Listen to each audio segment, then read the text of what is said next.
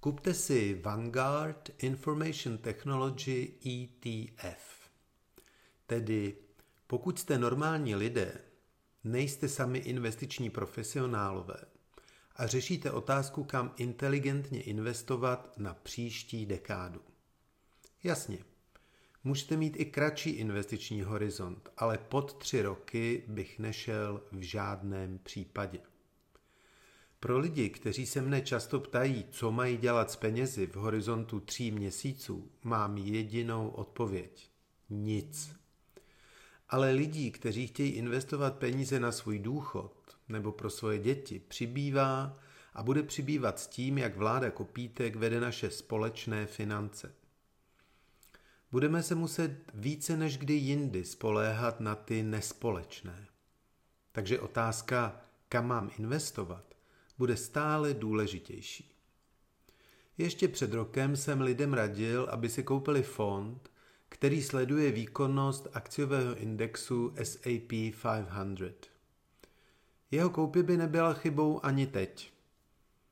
Informační technologie ale dostali covidem významný impuls a zároveň některé tradiční firmy covid přibrzdil. Zdá se mi tedy správné přesunout pozornost zcela od běžné ekonomiky k ekonomice digitální a o tom právě Vanguard Information Technology ETF je. Profesionální disclaimer. Nemám s tímto fondem ani s firmou nic společného, jde pouze o můj odborný názor. Zkrátka ETF v názvu fondu znamená Exchange Traded Fund. To znamená, že peníze do fondu vkládáte a vybíráte tak, že kupujete a prodáváte jeho cené papíry na burze. To má mnoho výhod. Především neplatíte žádné vstupní a výstupní poplatky, které jsou často významné. Za druhé, kupujete tyto cené papíry buď přes svého broukera nebo apku jako cokoliv jiného. Nemusíte nikam chodit, nic vyplňovat, podepisovat, úřadovat. Tento typ fondů vznikl poměrně nedávno jako nástroj investování pro obyčejné lidi a podle mého názoru je pro ně nejvhodnější. První ETF v Česku jsme přivedli na pražskou burzu tehdy jako Citicorp investiční společnost někdy koncem devadesátek, což bylo pár let potom, co tyhle fondy vznikly. Já tvrdím, že je to nejlepší způsob pro investice normálních lidí. Tenhle konkrétní ETF má takové složení portfolia a regionální zaměření, které z pokovití ekonomiky bude maximálně profitovat.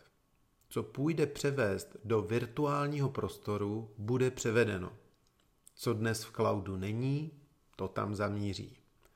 Co jde dělat vzdáleně, bude se dělat vzdáleně a už na pořád. Z toho všeho budou profitovat digitální firmy. Nemá smysl mezi nimi hledat jednotlivé tituly. Like toho naprosto není schopen a i já jsem velký odpůrce aktivního řízení portfolia, protože mu prostě v dlouhodobém horizontu nevěřím. Nevěřím, že kdokoliv je schopen trvale porážet tak nahodilý systém, jakým je kapitálový trh. Fond, který vám doporučuji, je proto řízen pasivně. Ne, to neznamená, že jeho manažer je líný. Je to takhle. Fondy mají své investiční strategie. Míra jejich plnění se měří ve vztahu k nějakému měřítku, benchmarku. Aktivně řízené fondy se snaží různými způsoby výkonnost tohoto měřítka překonat. Jak to dělají, je na jinou úvahu, ale mně to právě nevyhovuje. Pasivně řízený fond naopak výkonnost benchmarku kopíruje tím, že se snaží jeho kompozici v podstatě replikovat. Jsou i další metody, ale na to tady zase nemáme prostor a je to technikálie. Tedy pasivní řízení fondu pro mne subjektivně znamená, že přesně vím, co manažeři dělají, kdy to dělají a jak to dělají. To chci a to chcete i vy. Díky tomu je navíc expense ratio fondu pouze 0,1%. Tento nákladový poměr je důležitý, protože ukusuje výkonnosti fondu. Tvoří ho náklady, které jsou k provozu fondu nutné, včetně odměn manažera. Je to něco, co musíte bedlivě sledovat u všech fondů. Je to vlastně takový ekvivalent ukazatele RPSN u půjčky. Protože se bavíme o ETF, který vám prodává apka nebo broker, musíte si k poplatkům fondu připočítat ještě fíčko brokera, jenže to platíte jednorázově při vstupu a pak výstupu, kdežto poplatky si fond účtuje každý rok. Tenhle konkrétní, ale fakt mimořádně nízké. Fond spravuje majetek v hodnotě více než 800 miliard korun. Tyto peníze jsou nainvestovány do akcí 328 společností z digitální ekonomiky Spojených států. Tři největší pozice jsou Apple, Microsoft a Visa. Od svého založení v roce 2004 vydělal fond investorům průměrně 12% ročně. S tím, jak se tomuto odvětví daří lépe a lépe, i roční výkonnost fondu roste.